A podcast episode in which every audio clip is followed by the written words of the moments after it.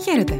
Είμαι η Νίκη Λιμπεράκη και ακούτε το Pod Story, μια παραγωγή του pod.gr, ένα podcast ενημερωτικό που σε αυτό το επεισόδιο μας παρακολουθεί όλους στοικά να πέφτουμε από τα σύννεφα, μαθαίνοντας ότι και στην Ελλάδα υπάρχει σεξουαλική παρενόχληση. Me Too is the fuel in some midterm campaigns. the leading voice in the Me Too movement. Now, the Me Too movement. MeToo, l'onde de choc sujet signé Pascal Bourgault pour TV5 Monde.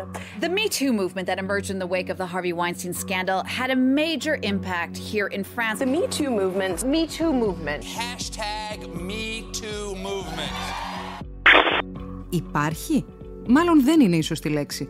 Όσο έρχονται στο φως από όταν αποφάσισε να μιλήσει η Σοφία Μπεκατόρου, όχι για παρενόχληση βεβαίως, αλλά για κακοποίηση όπως ξέρετε, αλλά και οι έρευνες που γίνονται, ακολουθώντας την επικαιρότητα, αποκαλύπτουν πως στην πραγματικότητα η σεξουαλική παρενόχληση αποτελεί φαινόμενο διάχυτο και συμπεριφορά συνηθισμένη στην ελληνική κοινωνία, με θύματα ως επιτοπλίστων γυναίκες, αλλά όχι μόνο. Και επειδή οι αριθμοί είναι αποκαλυπτικοί, ζήτησα από τον Πέτρο Ιωαννίδη, διευθυντή της About People, να μας διαφωτίσει σχετικά με τα πορίσματα της δικής τους μέτρησης. Στην έρευνα που πραγματοποιήσαμε στις 16 και 17 Ιανουαρίου για το News 24-7, σχεδόν οι μεσαίες ερωτώμενες δήλωσαν ότι έχουν υποστεί σεξουαλική παρενόχληση. Να σημειώσω βέβαια ότι πολλές φορές δεν είναι απολύτως κατανοητό το τι θεωρείται σεξουαλική παρενόχληση. Τι είναι όμως η σεξουαλική παρενόχληση, με τον ποινικολόγο Νίκο Βιτόρο, ελπίζω πως θα βρούμε απαντήσεις. Νίκο, σε καλωσορίζω. Εξηγώ τον Καλώς ελληνικό. σας βρήκα, Είμαστε βεβαίως. φίλοι. Θα, θα ήταν ε, κάπως ε, λάθος. Λάθος ή άβολο σε κάθε Στον περίπτωση. πληθυντικό. Τα podcast δεν έχουν και αυτά τα πρωτόκολλα. Καλώς της σα βρήκα, τηλεόρασης. αγαπητή Νίκη, λοιπόν. Ε, Και ευχαριστώ πολύ για την πρόσκληση. Εμείς ευχαριστούμε και ελπίζουμε να μας διαφωτίσεις. Ε, καταρχάς εδώ μιλάμε για μια κατηγορία συμπεριφορών ε, με δυσδιάκριτα όρια. Δεν είναι εύκολο, ούτε συμφωνούν όλοι, φαίνεται και από τις έρευνες, για το αν κάτι, αν μια συμπεριφορά αποτελεί ή όχι σεξουαλική παρενόχληση. Ναι. Ε, Αν ξεκινήσουμε με βάση αναφορά στην ε, σεξουαλική παρενόχληση, ο νόμος, τουλάχιστον σε επίπεδο ποινικής νομοθεσίας που ε, εκ πρώτης όψεως μας αφορά, μας απασχολεί, ο νόμος δίνει μια συγκεκριμένη έννοια, δίνει έναν ορισμό. Σαν σεξουαλική παρενόχληση, καταρχάς το θεωρεί ένα τμήμα αυτού που λέγεται προσβολή γενετήσιας αξιοπρέπειας, Δηλαδή, βιάζομαι να πω ότι δεν είναι βιασμός. Δεν είναι σεξουαλική κακοποίηση, δεν είναι αποπλάνηση, δεν είναι κατάχρηση σε ασέλγεια όπως αυτοί οι όροι είχαν επικρατήσει και είχαν γίνει γνωστοί ε, σαν κοινή κοινωνική γνώση. Η σεξουαλική παρενόχληση είναι η πράξη που τελεί κάποιος που με χειρονομίες γενετήσου χαρακτήρα, όπως λέει ο νόμος, τι είναι αυτές, είναι χάδια, θοπίες, ε, πράξεις που παραπέμπουν στην ίδια τη γενετήσια δραστηριότητα, αλλά δεν είναι σεξ. Ναι. Ε, Όποιος λοιπόν με τέτοιες χειρονομίες ή με προτάσεις που αφορούν τέτοιες χειρονομίες, τέτοιες γεννητήσει πράξεις, προσεγγίζει ε, κάποιον που βρίσκεται ε, σε εργασιακή εξάρτηση από αυτον ή εκμεταλλεύεται την ανάγκη του να εργαστεί, λέει ο νόμος, και με αυτόν τον τρόπο προσβάλλει την τιμή και την αξιοπρέπειά του, είναι υπέτειος σεξουαλικής παρενόχλησης. Γενικότερες πράξεις που θα χαρακτηρίζονταν σεξουαλική παρενόχληση με την τρέχουσα έννοια, με την έννοια ενός μιας κοινωνικής συζήτησης, δεν υπάγονται κατά ανάγκη σε αυτό που ο νόμος θέλει και ονομάζει σεξουαλική παρενόχληση. Μπορεί να θεωρηθούν απλές πράξεις προσβολής γενετήσιας αξιοπρέπειας, μπορεί να θεωρηθούν και κατάχρηση. Ο νόμος έχει μια πολυπλοκότητα πράγματι γιατί είναι πολλές οι διαταξεις που τυποποιούν τα λεγόμενα γενετήσια αδικήματα. Ε, οπότε αναγκαστικά αυτό που λέγεται, που αποκαλείται μάλλον σεξουαλική παρενόχληση σε μια, στο, στο κοινωνικό επίπεδο Ναι. έχει πολλές επιμέρους μορφές Ωραία. ε, στην νομοθεσία. Να πω μόνο ότι για το κομμάτι που αφορά στο χώρο εργασίας θα σταθούμε αναλυτικά στη συνέχεια, γιατί υπάρχουν και ενδιαφέροντα ευρήματα. Θα ήθελα πρώτα να δούμε το θέμα από απόσταση. Αντιλαμβάνομαι ότι στα της ποινικής νομοθεσίας η σεξουαλική παρενόχληση, όπως μας εξήγησε, αφορά το χώρο εργασίας. Έλα όμως να σταθούμε στον τρόπο με τον οποίο ε, συζητάμε για αυτές τις συμπεριφορές στο δημόσιο διάλογο. Ε, εκεί λοιπόν έχουμε μία δέσμη συμπεριφορών που τα χαρακτηρίζουμε σεξουαλική παρενόχληση και δεν περιορίζονται στο χώρο εργασίας. Ε, ξέρεις, αυτό που συζητάμε πολύ, ακόμη περισσότερο το τελευταίο διάστημα, είναι ότι είναι αδικήματα αυτά που δύσκολα αποδεικνύονται. Σωστά. Η αποδεικτική δυσχέρεια αυτών των αδικημάτων ε, είναι, θα έλεγε κανείς, αυτονόητη από την άποψη ότι συνήθως η καταγγελία γίνεται από το θύμα. Είναι μια μορφή συμπεριφοράς που κατεξοχήν είναι κρυφή, δεν γίνεται ποτέ ε, σε ανοιχτό πεδίο, σε ανοιχτούς χώρους. Η γενετήσια εγκληματικότητα, τα γενετήσια αδικήματα είναι κατεξοχήν μορφή κρυφής εγκληματικότητας, όταν γίνει η καταγγελία, είναι κλασική περίπτωση ο λόγος του θύματος εναντίον του λόγου του δράστη. Και εκεί τι γίνεται; Εκεί πέρα ε, ε, το δικαστήριο που μοιραία θα κληθεί να αποφασίσει ε, για το εάν και κατά πόσον τελέστηκε ένα δίκημα θα πρέπει να αναζητήσει άλλους ενδείκτες όπως λέμε, άλλες μορφές ένδειξης οι οποίες θα κατευθύνουν την κρίση του στο ε, να διαπιστώσει αν τελέστηκε ή όχι το αδίκημα. Mm-hmm. Τέτοιοι ενδείκτες μπορεί να είναι το αν υπάρχει κίνητρο μιας ψευδούς καταγγελίας από τη μεριά του θύματος. Εάν υπάρχει όφελος τυχόν προσδοκόμενο από μια τέτοια καταγγελία. Αν υπάρχει αντίστροφα ιστορικό αντίστοιχης συμπεριφοράς του φερόμενου ως δράστη. Το δικαστήριο λοιπόν αναγκαστικά θα κληθεί να κάνει και μια ανατομία, αν θέλεις ε, αγαπητή μου Νίκη, της προσωπικότητας και του φερόμενος δράστη και του ή της καταγγέλουσας. Ναι, σε αυτό το δεύτερο κομμάτι βεβαίως είναι που βλέπουμε συχνά ένα θύμα να απαξιώνεται ή να χρεώνονται στο θύμα χαρακτηριστικά ας πούμε η αγάπη του για τη διασκέδαση, το αν δίνεται ναι. προκλητικά, το αν έχει πολλές σχέσεις. Τα, τα, τα, τα γενετήσια δικήματα τι χαρακτηριστικό έχουν, είναι ο κατεξοχήν εκείνος κλάδος ε, και του ποινικού δικαίου και της δικαιοσύνης γενικότερα θα έλεγα που αποτυπώνει και απορροφά και την κοινωνική ηθική. Mm. Ένα δικαστήριο του 2021, του 21ου αιώνα πρέπει να κρίνει απαλλαγμένο από τέτοιου είδους προκαταλήψεις που μας έχουν αφήσει χρόνια πίσω. Ναι. Το κάνει αυτό; δεν, είναι, δεν, δεν μπορεί κανένας να δώσει μια βέβαια απάντηση. Όσο οι γενιές των δικαστικών λειτουργών εναλλάσσονται και έρχονται πιο νέοι άνθρωποι μοιραία στα πράγματα, ε, θεωρούμε και πράγματι μέχρι ενός σημείου αρχίζουμε και το βλέπουμε. Ότι υπάρχουν και αντιλήψεις μέσα στην δικαστική κρίση, μέσα στο μυαλό του δικαστή, οι οποίες είναι πιο φιλελεύθερες, ε, απελευθερωμένες από τέτοιου είδους mm. στεγανά και προκαταλήψεις. Σε κάθε περίπτωση όμως, ε, νομίζω πως σε αυτό το σημείο πρέπει να διευκρινίσω ότι δεν υπάρχει ε, ποινική διαδικασία που να μην είναι αυτονόητα τραυματική και για το θύμα. Ε, ο μηχανισμός ο ίδιος μιας ποινικής δίκης είναι πάντα ένας μηχανισμός που ε, έρχεται να δοκιμάσει ε, την αξιοπιστία αυτού που καταγγέλει. Μην ξεχνάμε ότι σε ένα ποινικό δικαστήριο το θύμα υποβάλλεται σε εξονυχιστικές ερωτήσεις. Τόσο από αυτούς που θα κρίνουν, όσο και από τους ε, συνηγόρους. Αυτό που λέμε βάρος απόδειξης... Το βάρος το απόδειξης σε μια ποινική διαδικασία θα πούμε αργότερα βέβαια ότι δεν είναι αποκλειστικά ποινικό αυτό το φαινόμενο. Μην το περιορίσουμε στα όρια ενός ποινικού ακροατηρίου ναι. και στην αρμοδιότητα ενός εισαγγελέα. Πάντως, αν μιλάμε για ένα ποινικό ακροατήριο, είναι δεδομένο ότι αυτό που καλείται κάποιος να αποδείξει θετικά είναι η ενοχή. Συνεπώς, το βάρος απόδειξης πέφτει μοιραία στην εισαγγελική αρχή που εκπροσωπεί την κατηγορία και σε αυτόν που καταγγέλει. Στο, θύμα, δηλαδή. στο, θύμα. Στο θύμα. Στο θύμα. Λοιπόν, ε, έχει ενδιαφέρον να ακούσουμε τι πιστεύουν και οι πολίτες καταρχάς για το αν έχουμε τα όπλα, αν εσείς οι δικηγόροι, αν στην ένωμη τάξη μας υπάρχουν τα όπλα, υπάρχουν οι νόμοι για την αντιμετώπιση και τη διαχείριση τέτοιων ε, αδικημάτων. Στην έρευνα ρωτήσαμε αν θεωρούν ότι οι νόμοι που υπάρχουν στην Ελλάδα παρέχουν προστασία σε περιπτώσεις σεξουαλικής παρενόχλησης ή όχι. Έχουν μεγάλο ενδιαφέρον οι απαντήσεις. Το 11,1 απάντησε ότι ναι, παρέχουν το 36,4 των ερωτώμενων απάντησε ότι δεν παρέχουν, ενώ μία στις δύο ότι παρέχουν μεν οι νόμοι προστασία, αλλά δυστυχώς δεν εφαρμόζονται.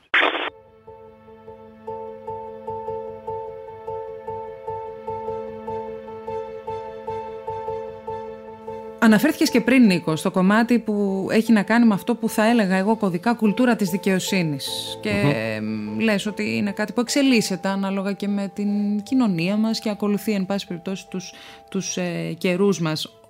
Ξέρεις, έχω μια απορία. Όταν έγινε η καταγγελία από την κυρία Μπεκατόρου, ναι. είχαμε λίγο αργότερα μια παρέμβαση του εισαγγελέα του Αριουπάγου, του κυρίου Πλιώτα, που με μια εγκύκλιο Σωστά. κάλεσε τους δικαστές της χώρας, διόρθωσέ με αν το έχω αντιληφθεί με, με, με λάθος τρόπο, να, να προτάξουν αυτές τις υποθέσεις, τις, ε, να ναι. ελέγξουν ενδελεχώς, να ενθαρρύνουν τα θύματα να καταγγείλουν και διερωτώ με μέχρι αυτή την εγκύκλιο δεν συνέβαινε αυτό; Και πολύ εύλογα διαρωτά, αγαπητή Μονίκη, η εγκύκλιο του εισαγγελέα του Αριουπαγού, του κ. Πλιώτα, πράγματι απευθυνόμενη σε όλους τους διευθύνοντες της εισαγγελίε πρωτοδικών της χώρας, σε όλους τους εισαγγελείς της χώρας πρακτικά, είπε ότι επιβάλλεται ε, επιτακτικά να παρεμβαίνουν ταχύτατα για έρευνα όταν καταγγέλλεται τέτοιας φύσεως αδίκημα. Είπε ότι πρέπει να ενθαρρύνονται τα θύματα να προβαίνουν σε καταγγελίες και μάλιστα με όσο δυνατόν μεγαλύτερη καταγραφή των ε, περιστατικών της πράξεως και είπε ότι πρέπει να δίδεται και μια προτεραιότητα κατά το δυνατόν ε, στην προώθηση δικονομικά της διαδικασίας επί αυτών των αδικημάτων ώστε να φέρονται γρήγορα ενώπιον της αρμόδιας αρχής για να κρίνει. Είτε αυτή είναι η ανάκριση καταρχήν, είτε είναι το κρατήριο. Με την επισήμανση, ας το πούμε και αυτό, ότι πάντοτε πρέπει να γίνεται σεβαστό καθ' όλη αυτή τη διαδρομή και το τεκμήριο αθωότητας όπως κατοχυρώνεται από μια πλειάδα διατάξεων. Συνεπώς, μόνο περί τι δεν θα θεωρούσα εγώ την παρέμβαση του εισαγγελέα του Ρηπάγου. Μπορεί να λέει πράγματα που σε μια ένωμη τάξη με εμπεδομένο το αίσθημα δικαίου είναι αυτονόητα, αλλά καλά έκανε και τα είπε με την έννοια ότι χτυπάει ένα καμπανάκι και οι διοκτικές αρχές να έχουν ε, έτοιμους τους μηχανισμούς υποδοχής τέτοιων ώστε να προωθούνται γρήγορα και οι εισαγγελικές αρχές να διεκπεραιώνουν μέσα σε αυτή την περιραίουσα ατμόσφαιρα και εν και της σημασίας αυτών των αδικημάτων, της βαρύτητας, τι οικίε υποθέσεις πολύ γρήγορα και αποτελεσματικά.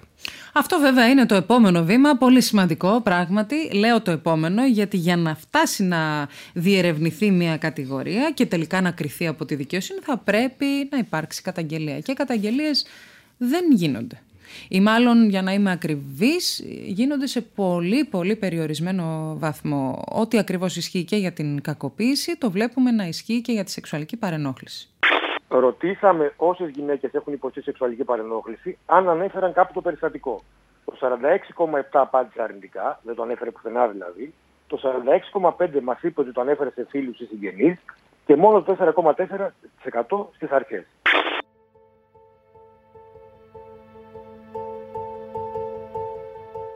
Τα θύματα σεξουαλικής παρανόχλησης και κακοποίησης στην Ελλάδα προκύπτει λοιπόν ότι είναι πολλά. Δυστυχώς είναι ελάχιστες οι περιπτώσεις τι οποίες μιλούν, όπως δείχνουν και τα αποτελέσματα της μέτρησης.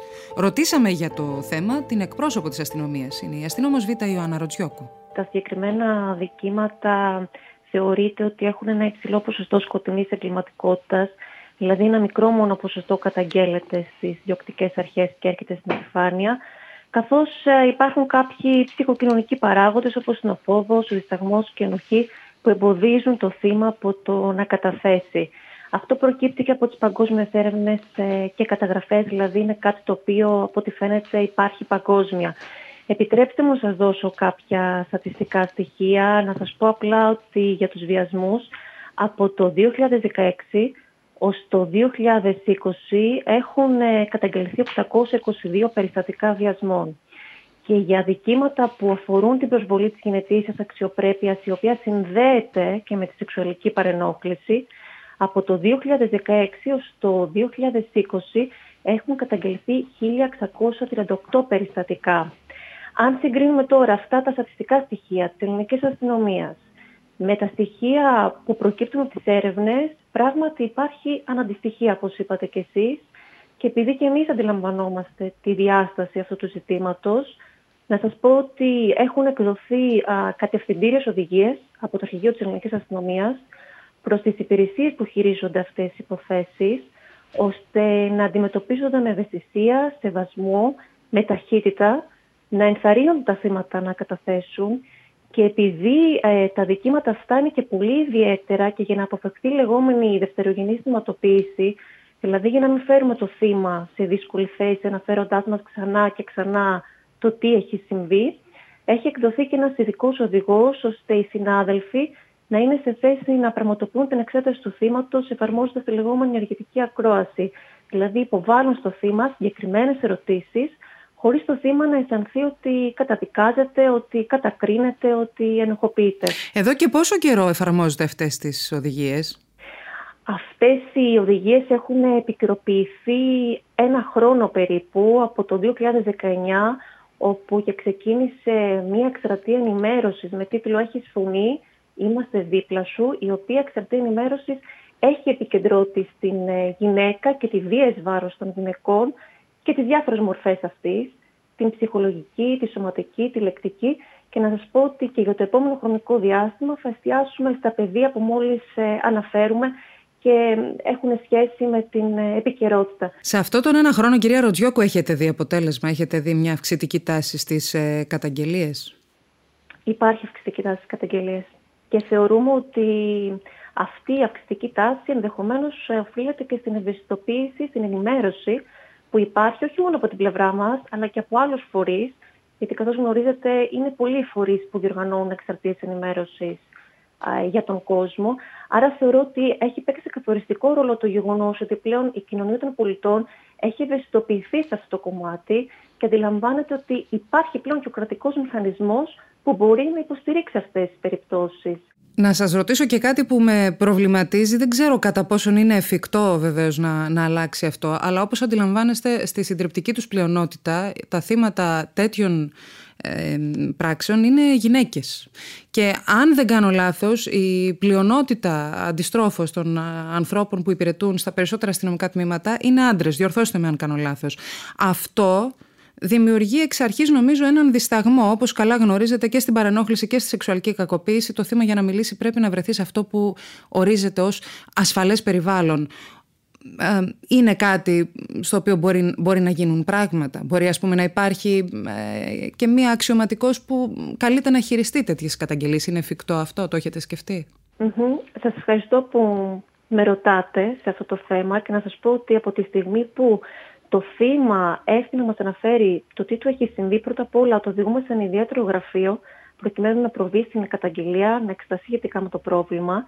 Φροντίζουμε να μην υπάρχουν άλλοι θεατές ή ακροατές, εκτός φυσικά από τους αστυνομικούς που χειρίζονται την υπόθεση. Και η εξέταση του θύματος πραγματοποιείται κατά το δυνατόν από έναν ή δύο αστυνομικούς του ιδίου φύλου, κατά προτίμηση γυναίκες, αν μιλάμε για θύμα που είναι γυναίκα, και σε περίπτωση που δεν υπάρχει αυτή η δυνατότητα, τουλάχιστον να εξεταστεί από αστυνομικό που έχει εκπαιδευτεί σε αυτά τα ζητήματα. Και να σας πω ότι το τελευταίο χρονικό διάστημα έχουμε πραγματοποιήσει πάρα πολλές εκπαιδεύσεις στους ε, αστυνομικούς που χειρίζονται αυτές τις υποθέσεις.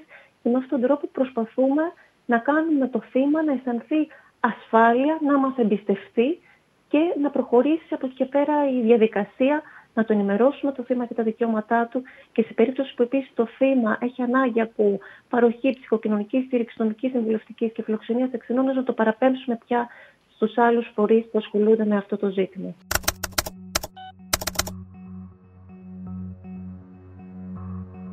Αλήθεια για τα θύματα σεξουαλικής παρενόχλησης υπάρχει κάποια κρατική πρόβλεψη, κάποια διαδικασία που ενθαρρύνει τις καταγγελίες; Ρωτήσαμε την τέος Γενική Γραμματέα Ισότητας και νυν Υφυπουργό Εργασίας και Κοινωνικών Υποθέσεων Μαρία Σιρεγγέλα. Σαφώς η γραμμή 15900 και τα συμβουλευτικά κέντρα δεν αφορούν μόνο τις γυναίκες τις κακοποιημένες από ενδοοικογενειακή βία. Είναι η κακοποίηση και η σεξουαλική παρενόχληση θεωρείται και έμφυλη ε, βία. Ε, τα συμβουλευτικά εξυπηρετούν γυναίκες είτε είναι θύματα έμφυλης ε, βίας είτε θύματα ενδοοικογενειακής βίας. Η γραμμή 15900 που λειτουργεί 24 ώρες το 24ωρο και τα 42 συμβουλευτικά κέντρα σε όλη την Ελλάδα ε, σαφώς η πλειοψηφία μπορεί να αφορά, ε, αφορά παραστατικά ενδοοικογενειακής βίας, αλλά αφορά και θύματα έμφυλης βίας και εκεί μπορούν να πάρουν στήριξη ψυχολογική, κοινωνική, εργασιακή, συμβουλευτική ε, ακόμα και νομική στήριξη που είναι το πιο σημαντικό. Διότι πολλές φορές ε, κάποιες ε, και γυναίκες και άντρες δεν γνωρίζουν τα δικαιώματά τους, οπότε μέσω της ε, νομικής στήριξης υπάρχει δηλαδή δικηγόρος που μπορεί να τους ενημερώσει ε, για το τι ακριβώς βήματα πρέπει να κάνουν ώστε να στηριχτούν νομικά.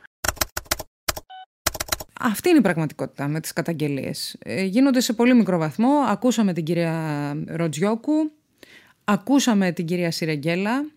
Από τη σκοπιά του δικηγόρου, Νίκο, από τη σκοπιά του ναι. ποινικολόγου. Φαντάζομαι τόσα χρόνια ε, πορείας έχεις βρεθεί απέναντι και σε θύματα και σε κατηγορουμένους. Έχω βρεθεί και στις δύο θέσεις. Ε, και υπερασπιζόμενος έναν κατηγορούμενο για γενετήσιο αδίκημα και υπερασπιζόμενος, γιατί και πάλι υπεράσπιση είναι, ε, το θύμα μιας τέτοιας ε, συμπεριφοράς.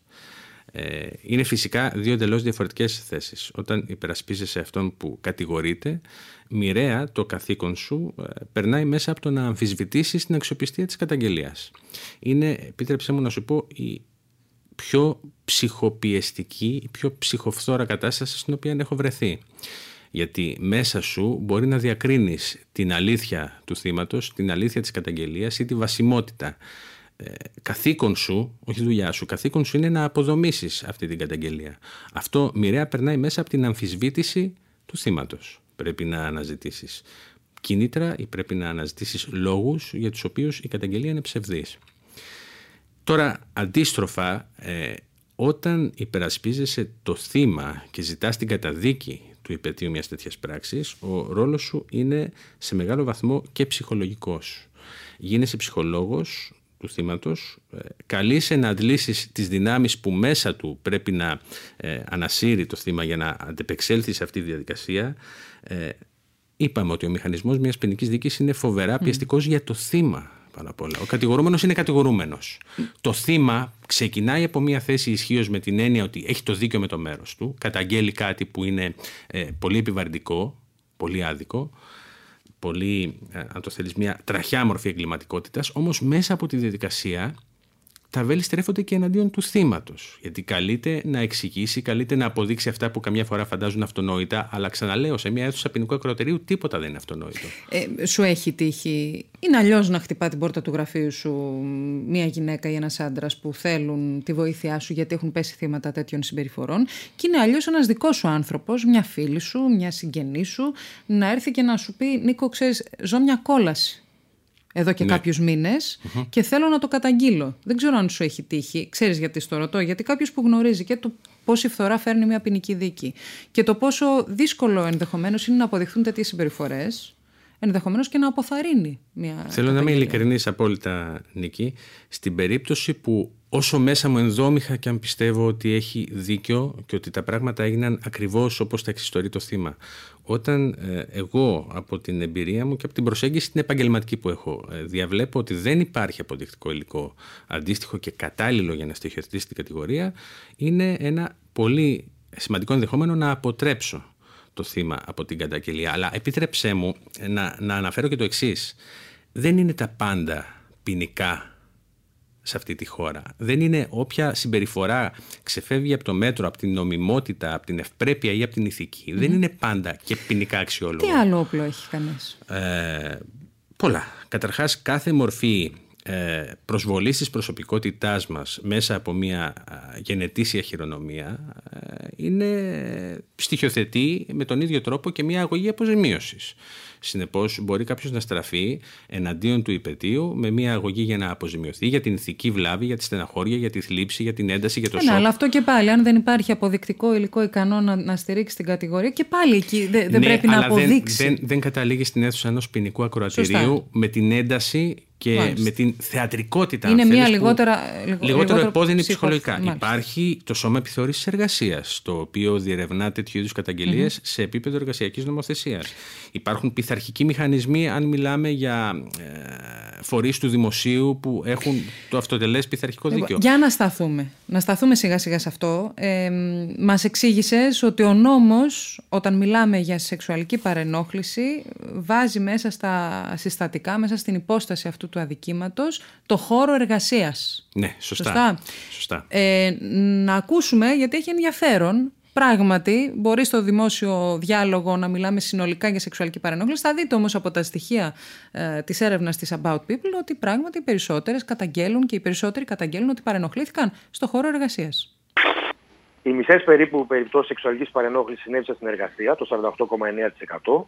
Το 33,1% μας απάντησε στο δρόμο το 14% στο πανεπιστήμιο ή στο σχολείο, το 11,3% στο ίντερνετ, το 9,4% σε μπαρ, καφέ ή εστιατόριο, ενώ μικρότερα ποσοστά συναντήσαμε σε αθλητικές δραστηριότητες, στο σπίτι, στα μέσα μαζικής μεταφοράς ή κάπου αλλού.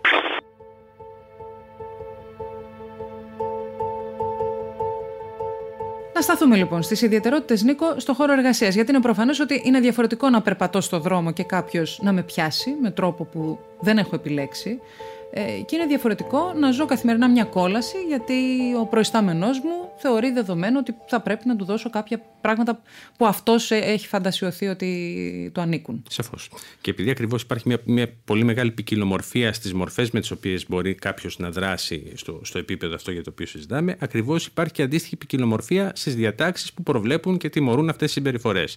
Σαφώς κάποιος που θα μας προσβάλλει με έναν τρόπο που παραπέμπει σε γενετήσια πράξη στον δρόμο, σαφώς κάνει κάτι παράνομο. Κάνει προσβολή γενετήσιας αξιοπρέπειας τουλάχιστον. Αυτό πρέπει να διακριθεί γιατί είναι μια μορφή ε, εγκληματικότητας, αν θέλεις, ίσονος σημασίας σε σχέση με κάποιον που, όπως πολύ σωστά επισημαίνεις, ε, προβαίνει σε αυτές τις πράξεις σε εργασιακό περιβάλλον, εκμεταλλευόμενος μια ιεραρχικά ανώτερη θέση από αυτήν του θύματος. Και την ανάγκη για επιβίωση. Την ανάγκη για επιβίωση. Ναι. Εκεί δημιουργείται μια τόσο δραματική ψυχική πίεση, μια σύνθλιψη της προσωπικότητας του ατόμου που αυτονόητα και ο νομοθέτης τη μεταφράζει σε κάτι που είναι πολύ ε, μεγαλύτερης αν θέλεις έντασης ως εγκληματικοτητα Είναι σε μεγαλύτερο βαθμό αξιόπινο και τιμωρείται και αυστηρότερα.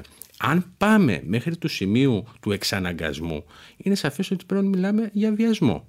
Ο βιασμός είναι ένα κακούργημα που τιμωρείται με ποινές πολιετών καθήρξεων. Η σεξουαλική παρενόχληση εάν φτάσουμε μέχρι αυτήν την ένταση, δηλαδή δεν έχουμε σωματικό εξαναγκασμό ναι. ή δεν έχουμε πλήρη κάμψη της αυτοβουλίας, όπως λέμε, του, του θύματος, τιμωρείται σαν σοβαρό πλημέλημα. Εκεί υπάρχουν διαφορές και στην παραγραφή, έτσι. Έχεις σημασία. Είναι πολύ σημαντικό. Και στον τρόπο με τον οποίο ε, κινείται η διαδικασία, αν είναι αυτεπαγγέλτος ή αν είναι. Πρακτικά, λοιπόν, Νίκη μου, υπάρχουν δύο πολύ σημαντικές διαφορές που είναι σημαντικό να γίνουν κατανοητές από τον καθένα και την καθεμία. Αφενός, ένα κακούργημα ε, παραγράφεται σε 15 συν 5 σε 20 συνολικά χρόνια. Ο βιασμός δηλαδή. Ο βιασμός δηλαδή. 15 με την έννοια ότι εντός της 15 ετίας πρέπει να παραπεμφθεί σε δίκη ο υπέτειος. Αν δεν παραπεμφθεί εντός 15 ετών παραγράφεται. Αν παραπεμφθεί εντός 15 ετών άλλα 5. παίρνει άλλα 5. Σύνολο 20. Το αντίστοιχο, τα αντίστοιχα μεγέθη για τα πλημελήματα είναι 5 συν 3. Είναι, η διαφορά είναι mm-hmm. κομβική, είναι καταλητική. Επίσης, ε, η μεγάλη πλειοψηφία των πλημελημάτων, ακόμη και αυτών για τα οποία συζητάμε, των ε, σεξουαλικών πλημελημάτων, αν μπορούμε να το πούμε, είναι κατέγκληση διοκόμενα. Τι σημαίνει αυτό, ο εισαγγελέας, ακόμη και να γίνει κοινωνός ενός τέτοιου συμβάντος, ακόμη και να το μάθει, αν δεν έχει καταγγελία έγγραφη, ενυπόγραφη του θύματος, τη λεγόμενη έγκληση ή μήνυση, να το πω πιο απλά, δεν μπορεί να προχωρήσει. Κινείται η ποινική δίωξη μόνο κατόπιν μηνύσεως, η οποία και αυτό είναι ακόμη πιο σημαντικό, πρέπει να υποβληθεί εντός αποκλειστικής προθεσμίας τριών μηνών. Ναι. Τριών μηνών. Όταν δηλαδή ακόμη το θύμα είναι σε μια Όταν ακόμη το θύμα είναι σε μια κατάσταση εσωτερικής αμφιβολία για το αν πρέπει ή όχι. Αν υποθέσουμε ότι δεν είναι μια συμπεριφορά που έχει διάρκεια, έχω την αίσθηση ότι όταν είμαστε στο χώρο εργασίας, εκεί η παρενόχληση είναι μια συμπεριφορά διαρκής. Βεβαίως και η αντίστοιχη προθεσμία ξεκινάει από την κάθε φορά ναι. τελευταία εκδήλωση αυτής της συμπεριφοράς. Ε, το είπε στην αρχή, μιλώντας για τους ενδείκτες, αν το ναι. έχω συγκρατήσει σωστά. σωστά. Ε, ότι εκεί μετρά και ανάλογη προηγούμενη συμπεριφορά του κατηγορούμενου.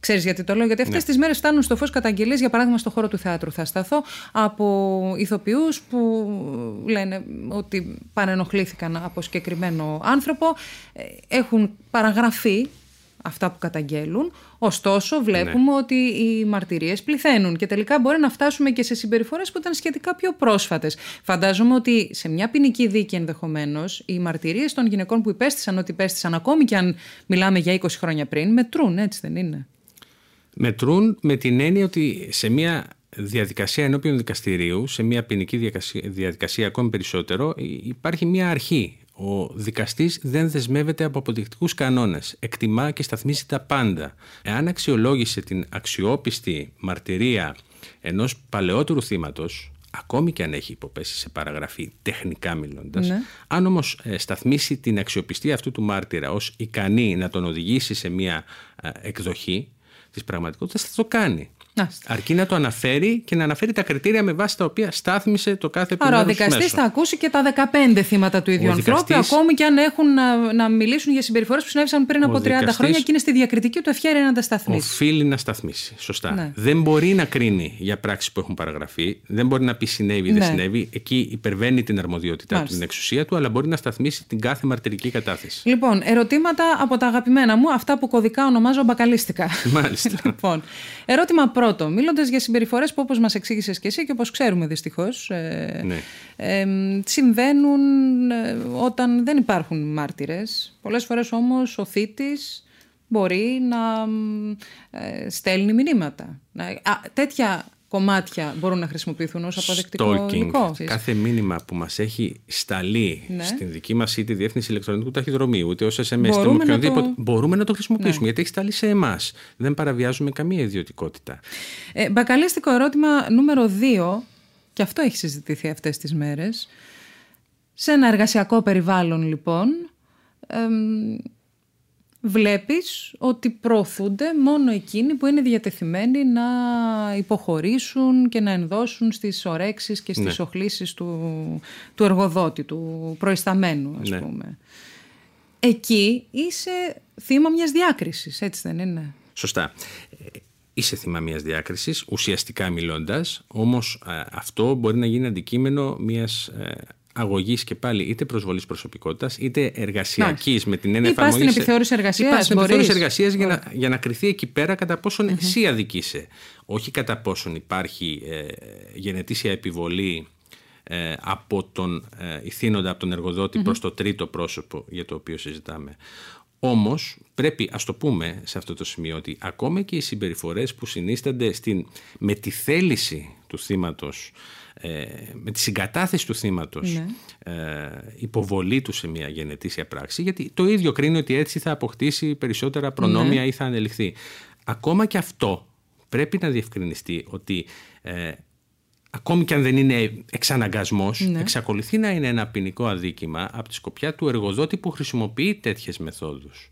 Και εκεί μπορεί να θεωρηθεί ότι έχουμε κατάχρηση Μιλάμε για το χώρο εργασίας. Ε, Εκεί, ξέρεις, προφανώς η, η ειδοποιώς διαφορά από μια συμπεριφορά που δέχεται κανείς παρενοχλητική ενώ συμπεριφορά στο δρόμο είναι ε, μια σχέση ιεραρχίας. Σωστά. Έτσι. Η δύναμη του εργοδότη ή του προϊσταμένου στον ε, υπάλληλο ή στον ε, υφιστάμενο, εν πάση περιπτώσει. Σκέφτομαι πρόχειρα ότι αυτό που λέμε ε, δεσπόζουσα θέση δεν Ναι. προϋποθέτει απαραίτητα σχέση εργασίας. Για παράδειγμα, μία αθλήτρια με τον προπονητή της δεν έχουν ενός είδους τέτοια σχέση. Ένας ηθοποιός με το σκηνοθέτη του δεν έχει κατά κάποιον τρόπο τέτοια σχέση. Ένας ασθενής που μπαίνει σε μια συνθήκη εμπιστοσύνης για να εξεταστεί από το γυναικολόγο του, για παράδειγμα, Ναι. δεν έχει μια τέτοια σχέση. Ξέρεις, ε, Φυσικά. Καταρχάς, ένας πιστός που πάει να εξομολογηθεί και είναι με έναν ιερέα. ξεκινώντας, ε, ξεκινώντας από το τελευταίο παράδειγμα, όχι τόσο με τον ιερέα, γιατί εκεί δεν υπάρχει συγκεκριμένη αναφορά του νομοθέτη, αλλά με αυτούς που εργάζονται σε παιδαγωγικά ε, ιδρύματα, σε νοσοκομεία, γιατροί, νοσηλευτές.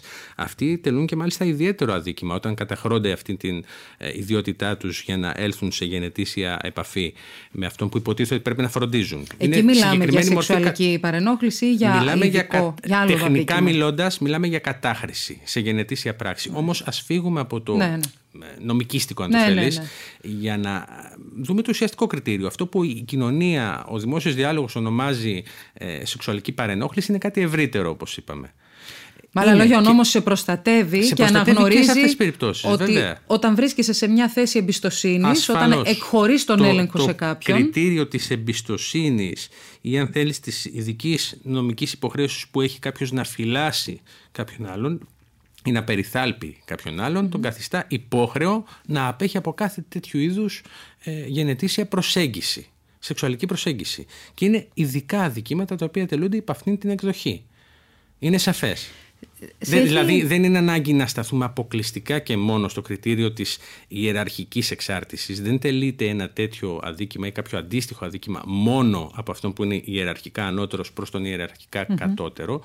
Ε, η εργασιακή λοιπόν εξάρτηση δεν έχει τη μορφή μιας αυστηρής ιεραρχίας. Δεν πρέπει να διαπιστώσουμε αν πράγματι είναι ανώτερος ή κατώτερος. Αρκεί η εκμετάλλευση, να διαπιστώνεται βέβαια, της ανάγκης κάποιου να εργαστεί και η χρησιμοποίηση αυτής της εργασιακής ισορροπίας που είναι μια εύθραυστη ισορροπία είτε μιλάμε για ηθοποιό, είτε μιλάμε για υπάλληλο, είτε μιλάμε για ελεύθερο επαγγελματία, όταν κάποιος εκμεταλλεύεται την εξάρτηση αυτού του είδους, ε, καταρχήν υπάγεται στο αντίστοιχο πεδίο προσβολής που καθιερώνει ο ποινικός κώδικας ή η υπόλοιπη νομοθεσία. Μιλώντας πάντως, Νίκο, για την παρενόχληση στο χώρο εργασίας, αξίζει να σταθούμε ίσως και σε αυτή την προαναγγελία που έκανε η Υφυπουργός Εργασίας και Κοινωνικών Υποθέσεων, η κυρία Σιρεγγέλα, για την κύρωση και στη χώρα μας της Σύμβασης 190 του ILO για τη βία και για την παρενόχληση στο χώρο εργασίας.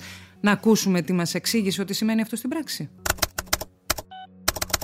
Είναι το πρώτο διεθνές μέσο και κείμενο που καθορίζει τα παγκόσμια πρότυπα για την παρενόχληση και τη βία που σχετίζονται με την εργασία και φυσικά αναγνωρίζει ότι η βία και η παρενόχληση μπορούν να αποτελούν παραβίαση κατάχρηση ανθρωπίνων δικαιωμάτων, ε, γεγονός που αποτελεί και απειλή για τις ίσες ευκαιρίες μεταξύ ανδρών και γυναικών. Η κύρωση λοιπόν της σύμβασης αυτή δίνει το αίρισμα να ισχυροποιηθεί και, το νομοθετικό, και σε νομοθετικό επίπεδο η προστασία των εργαζομένων από κάθε μορφή βία στον κόσμο της εργασίας, αλλά και σε πρακτικό επίπεδο να ληφθούν συγκεκριμένα μέτρα που θα είναι και προληπτικά και διορθωτικά τα οποία θα προστατεύσουν όλα τα πρόσωπα στον χώρο της εργασίας. Αντιλαμβάνομαι ότι ανοίγει ο δρόμος, δηλαδή υπάρχει ένα θεσμικό πάτημα πια με την κύρωση της συγκεκριμένης συνθήκης, αλλά τι μέτρο θα μπορούσε να ληφθεί για να αποτρέψει στην πράξη τέτοιες συμπεριφορές; Θα σας αναφέρω κάποια που είναι από διάφορες εταιρείες που εφαρμόζουν τέτοιου είδους μέτρα. Ε, μία ενδεχομένως ανώνυμη γραμμή μέσα στην εταιρεία που μπορεί να καταγγέλει ή μία ανώνυμη να πηγαίνει στην διοίκηση ανθρωπίνου δυναμικού και να υπάρχει μετά ένα συγκεκριμένο ε, πλαίσιο ε, κανόνων για το πώς θα πρέπει να αντιμετωπιστεί αυτή η κατάσταση. Ε, θα σας φέρω ένα άλλο παράδειγμα το οποίο εφαρμόζεται στη Γαλλία. Επειδή πλέον και όλες οι πολλές εταιρείες ε, έχουν τα, τα λεγόμενα open spaces, οπότε ακόμα και στα γραφεία των, ε, των υπευθύνων, των αυτών που έχουν θέσεις ευθύνης μέσα στην εταιρεία, ε, δεν είναι με τείχο, είναι με, με τζάμι, ώστε να υπάρχει η δυνατότητα ε, να, να μην μπορεί ξέρω, σε έναν κλειστό χώρο να γίνει το οτιδήποτε ή να παρενοχληθεί ε, μια γυναίκα ή ένας άντρας. Αλλά κυρίως γυναίκες είναι, μην ε, κοροϊδευόμαστε. Σαφώς όμως υπάρχουν και άντρες που μπορεί να, ε, ε, να παρανοχληθούν. Ε, αυτά είναι κάποια από τα παραδείγματα. Ήδη είμαστε σε συνεργασία και με τους κοινωνικούς ε, εταίρους, αλλά και με κοινωνικούς φορείς, για να δούμε και μέτρα τα οποία θα μπορούν να ισχύσουν και στη χώρα μας. Γιατί κάτι που μπορεί να ισχύει στη Γαλλία μπορεί στη δική μας την χώρα να μην μπορεί να ισχύσει, αλλά μπορεί να ισχύσει κάτι αντίστοιχο, ε, το οποίο να καλύπτει απόλυτα. Και αυτός είναι ο στόχος μας. Με δεδομένο ότι, εντάξει, μιλάμε για τις τηλεφωνικές γραμμές ε, σε μεγάλες εταιρείες. μιλάμε για open spaces και μας εξηγήσατε και έχει μεγάλο ενδιαφέρον και αυτό το μέτρο. Ωστόσο, στη χώρα μας, όπως καλά γνωρίζετε, η πλειονότητα των επιχειρήσεων είναι μικρές και πολύ μικρές επιχειρήσεις. Εκεί προφανώς δεν υπάρχει δυνατότητα να λειτουργεί κάποιο τηλεφωνικό κέντρο, να υπάρχει κάποιο πρωτόκολλο, κάποια διαδικασία. Ξέρετε ότι πολλές φορές μία γυναίκα ή ένας άντρας που καταγγέλει μια τέτοια συμπεριφορά χάνει τη δουλειά του. Αυτό γίνεται. Αυτό. Ε, Επίσης, αυτό πρέπει να γίνει γνωστό.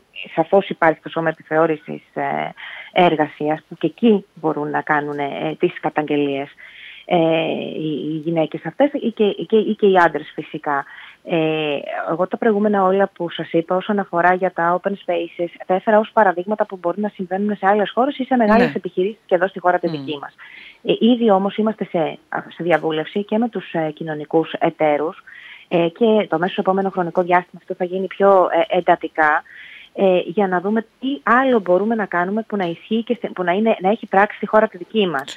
Ε, πρώτον, το πιο σημαντικό είναι να υπάρχει ενημέρωση, δηλαδή αυτό που έγινε με τη Σοφία την Πεκατόρου, πραγματικά ήταν μια γενναία πράξη ε, όχι μόνο συμβολική, αλλά και στην πράξη γενναία, διότι αρχίσανε πολλές γυναίκες πλέον και μιλούν. Και το θέμα μας δεν είναι μόνο να μιλούν οι γυναίκες που θεωρούνται ας πούμε διάσημες, ε, το θέμα μας είναι να μιλήσουν και οι γυναίκες που είναι που δεν είναι διάσημες, που είναι ανώνυμες, ακόμα και ανώνυμα μπορούν να καταγγείλουν και στη γραμμή και στο ΣΕΠΕ και φυσικά μπορούν να πάνε και στην ελληνική αστυνομία αμέσως μετά. Νίκο, άκουσε την κυρία Σιραγγέλα. Ναι, ε, μια διεθνή συνθήκη που θα κυρωθεί στην Ελλάδα και ίσως φέρει κάποια μέτρα προστασίας ή ενθάρρυνσης των θυμάτων να, να μιλούν. Θεωρείς ότι είναι ρεαλιστικό αυτό σε μια χώρα που έχει κατά κύριο λόγο μικρές και πολύ μικρές επιχειρήσεις; Οι μικρές επιχειρήσεις είναι ένα πρόβλημα αντίστοιχο αυτού του προβλήματος που αποτελούν οι κλειστές κοινωνίες ή οι κλειστές κοινωνικές ομάδες. Είναι πολύ πιο δύσκολο και αυτό το καταλαβαίνει ο καθένας με ουσιαστικά κριτήρια να βγει μπροστά και να καταγγείλει σε ένα στενό κύκλο, διαπροσωπικό ε, κύκλο ε, κάποιον για τέτοιου είδους αδίκημα. Καταρχάς, ο μηχανισμός που προκαλείται είναι το θύμα ε, αυτοθυματοποιείται. Αισθάνεται ότι αυτό θα βγει χαμένο από όλη αυτή τη διαδικασία. Συνεπώς, μια μεγάλη επιχείρηση που έχει και εγγενώς εσωτερική διαδικασία ελέγχου και σε πολλές περιπτώσεις πρέπει να πω ότι είναι πολύ αποτελεσματικές τέτοιες mm-hmm. διαδικασίες ελέγχου γιατί μια μεγάλη επιχείρηση το τελευταίο πράγμα που θέλει είναι τέτοιου είδους καταγγελίες και τέτοιου είδους συμβάντα στο εργασιακό της περιβάλλον. Μια μεγάλη επιχείρηση έχει σαφώς, παρέχει σαφώς μεγαλύτερα και καλύτερα εχέγγυα. Στις μικρές επιχειρήσεις, που είναι ένα χαρακτηριστικό της ελληνικής οικονομίας και της ελληνικής διάρθρωσης της εργασίας, είναι πολύ μεγάλο το πρόβλημα. Και είναι μεγάλο το πρόβλημα και πολύ δυσεπίλητο με την έννοια ότι κανείς δεν μπορεί πέραν του να παρέχει το θεσμικό υπόβαθρο με βάση το οποίο κάποιος μπορεί να καταγγείλει, το μηχανισμό με βάση τον οποίο θα κριθεί μια τέτοια καταγγελία δεν μπορεί να σπάσει το κέλυφος που δημιουργεί μια πολύ μικρή επιχείρηση με λίγους εργαζομένους, με διαμορφωμένες διαπροσωπικές σχέσεις και ισορροπίες με τέτοιο τρόπο που είναι δύσκολο πραγματικά να τις υπερκεράσει κάποιος. Δύο ερωτήσεις κλείνοντας. Αξιώνω ειλικρινή, την ε, ειλικρινέστερη απάντηση που μπορείς να δώσεις. Για να δούμε. Εξεπλάγεις από όλο αυτό των τελευταίων ημερών και από τους δείκτες, από τις μετρήσεις, από τα ποσοστά; Όχι. Νομίζω πως κανένας δεν δικαιούται να πέσει από τα σύννεφα. Κανένας δεν εξεπλάγει ε, και εξάλλου για να συνεχίσω από εκεί που το αφήσαμε την προηγούμενη ερώτηση και απάντηση σε κοινωνίες που όλοι λίγο ή πολύ γνωρίζουμε ο ένας τον άλλον, φήμες κυκλοφορούσαν. Ε, αυτές οι φήμες τώρα αποτυπώνονται σε συγκεκριμένες καταγγελίες. Αυτό για μένα όπως το βλέπω, ουσιαστικά μιλώντας και πέρα από την ιδιότητα του δικηγόρου αν θέλεις, ε, ε, έχει δύο λειτουργίες. Η πρώτη είναι θετική. Ενθαρρύνονται τα θύματα να καταγγέλουν, νιώθουν μια μεγαλύτερη ασφάλεια να το κάνουν και αυτό έχει και μια άλλη λειτουργία. Προληπτική είναι πιο δύσκολο για κάποιον να δράσει, να κάνει τέτοιου είδους ενέργειες, να προσβάλλει με τέτοιον τρόπο ένα υποψήφιο θύμα σήμερα όταν ξέρει ότι πλέον το κλίμα δεν το σηκώνει. Άρα και είναι διαρκής ο αντίκτυπος. Θα, θα φανεί. Θα φανεί. Ναι. Αρκετοί, αρκετοί στάθηκαν στο γεγονός ότι η κυρία Μπεκατόρο έγινε δεκτή από την πρόεδρο της Δημοκρατίας. Κάποιοι μάλιστα είπαν ότι αυτή είναι μια κίνηση κάπως αψυχολόγητη. Έχω την αίσθηση ότι αν κάτι ε, στόχευε με αυτό η κυρία Σακελαροπούλου, φαντάζομαι δηλαδή, είναι αυτό να δείξει στους υπολείπους που υφίστανται τέτοιες συμπεριφορές ή σε εκείνους που σκοπεύουν να λειτουργήσουν σε βαρός συμπολιτών μας με, με αυτόν τον τρόπο ότι δεν θα υπάρξει ανοχή. Ότι δεν είμαστε εκεί που ήμασταν πριν από δύο μήνες. Πάνω κάτω θα πω αυτό που είπα και στο πλαίσιο της ενέργειας του εισαγγελέα του Αριουπάγου. Ε, οι θεσμικοί παράγοντες, πολύ περισσότερο ο κορυφαίος πολιτικός παράγοντας, μπορούν να ενθαρρύνουν. Μπορούν να δώσουν τον τόνο ότι όλο το οικοδόμημα της ένομης τάξης είναι δίπλα στα θύματα. Σύμφωνοι. Δεν μπορώ όμως, και εδώ μπαίνει πράγματι και το υπερασπιστικό ένστικτο αν θέλεις, αλλά δεν είναι αυτό που θα πω ούτε υπερασπιστικότερη τύπη, ούτε νομικιστική ε, αναφορά, ούτε διαδικαστικό καπρίτσιο. Το τεκμήριο της αθωότητας δεν είναι ένα όπλο στη φαρέτρα του υπερασπιστή ή του ποινικολόγου. Το τεκμήριο αθωότητας είναι μέτρο του πολιτισμού μας, όχι του νομικού πολιτισμού, του πολιτισμού.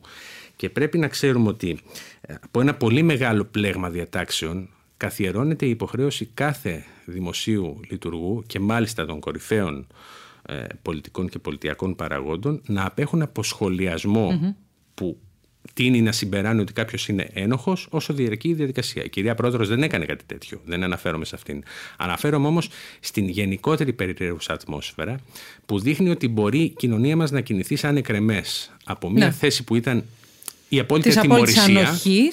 Ναι, και να πάει σε μια διαμετρικά αντίθετη θέση. Τη απόλυτης ενοχοποίησης. Ναι, ο δημόσιος αναθεματισμός. Ναι. Χωρίς τους όρους μιας δίκαιης δίκης, χωρίς τους όρους μιας ε, αξιοπρεπούς. Δυστυχώς αυτός είναι ο κανόνας του εκκρεμούς όμως. Αυτός είναι ο κανόνας του εκκρεμούς. Για και να επέλθει η ισορροπία. Μέχρι να ισορροπήσει. Εκεί όμως και για να επέλθει συντομότερα η, η ισορροπία αυτή, χρειαζόμαστε και εφαρμοστές του δικαίου και δημοσιογράφους και μιλάω σε μια τέτοια που διαχειρίζονται τα θέματα αυτά με σοβαρότητα και με σεβασμό στην αξιοπρέπεια των εμπλεκομένων τόσο αυτών που καταγγέλουν όσο και αυτών που καταγγέλλονται. Σωστά. Απλώς καμιά φορά η παράθεση των γεγονότων είναι τόσο καταλητική σε συνδυασμό με αυτό που είπες, ότι ζούμε σε μια μικρή χώρα.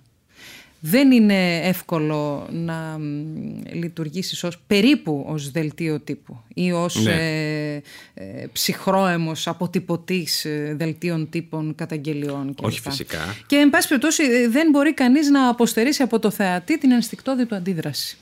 Που αυτή διαμορφώνεται και από την περιραίουσα ατμόσφαιρα. Έχεις δίκιο. Ε, τελευταία ερώτηση. Είσαι αισιόδοξος. Ή είναι όλο αυτό μία πολλών, μέσα σε πολλά εισαγωγικά μόδα, δεν μ' αρέσει η λέξη, ε, ή είναι μια τάση που τέλος πάντων θα ξεθοριάσει και θα γυρίσουμε εκεί που ήμασταν; Είμαι αισιόδοξος όταν βλέπω ότι τα κεκτημένα ε, του νομικού πολιτισμού, όταν βλέπω ότι οι τάσεις που καθιερώνουν τα δικαιώματα σε πρακτικό επίπεδο, στην κοινωνία, στην πραγματική ζωή, όταν βλέπω ότι η ατμόσφαιρα, η περιραίουσα θεσμική και κοινωνική είναι τέτοια που ενθαρρύνει ε, τα θύματα τέτοιων συμπεριφορών να βγαίνουν μπροστά. Είμαι αισιόδοξος όταν νιώθω ότι υπάρχει το πλαίσιο, το θεσμικό οικοδόμημα, η ένωμη τάξη που αγκαλιάζει τα θύματα και βέβαια τις καταγγελίες τις κρίνει με έναν αντικειμενικό και αμερόληπτο τρόπο. Γενικά επιδιώκω να είμαι ε, αισιόδοξος. Και αισθάνομαι ότι τα τελικά αποτελέσματα αυτής της κοινωνικής διεργασίας, να την πω, ε, που βιώνουμε όλοι, μπορεί στο τέλος της ημέρας να είναι θετικά. Αρκεί να συμβάλλουμε όλοι. Νίκος, ευχαριστώ πολύ. Εγώ ευχαριστώ, Νίκο. Ευχαριστώ πολύ. Αυτό ήταν το Pod Story, μια παραγωγή του pod.gr. Για να ακούσετε και άλλα επεισόδια, μπείτε στο pod.gr, στο Spotify, στο Apple Podcast, Google Podcast ή σε όποια άλλη εφαρμογή ακούτε podcast από το κινητό σας.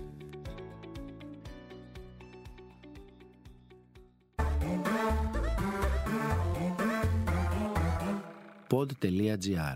Το καλό να ακούγεται.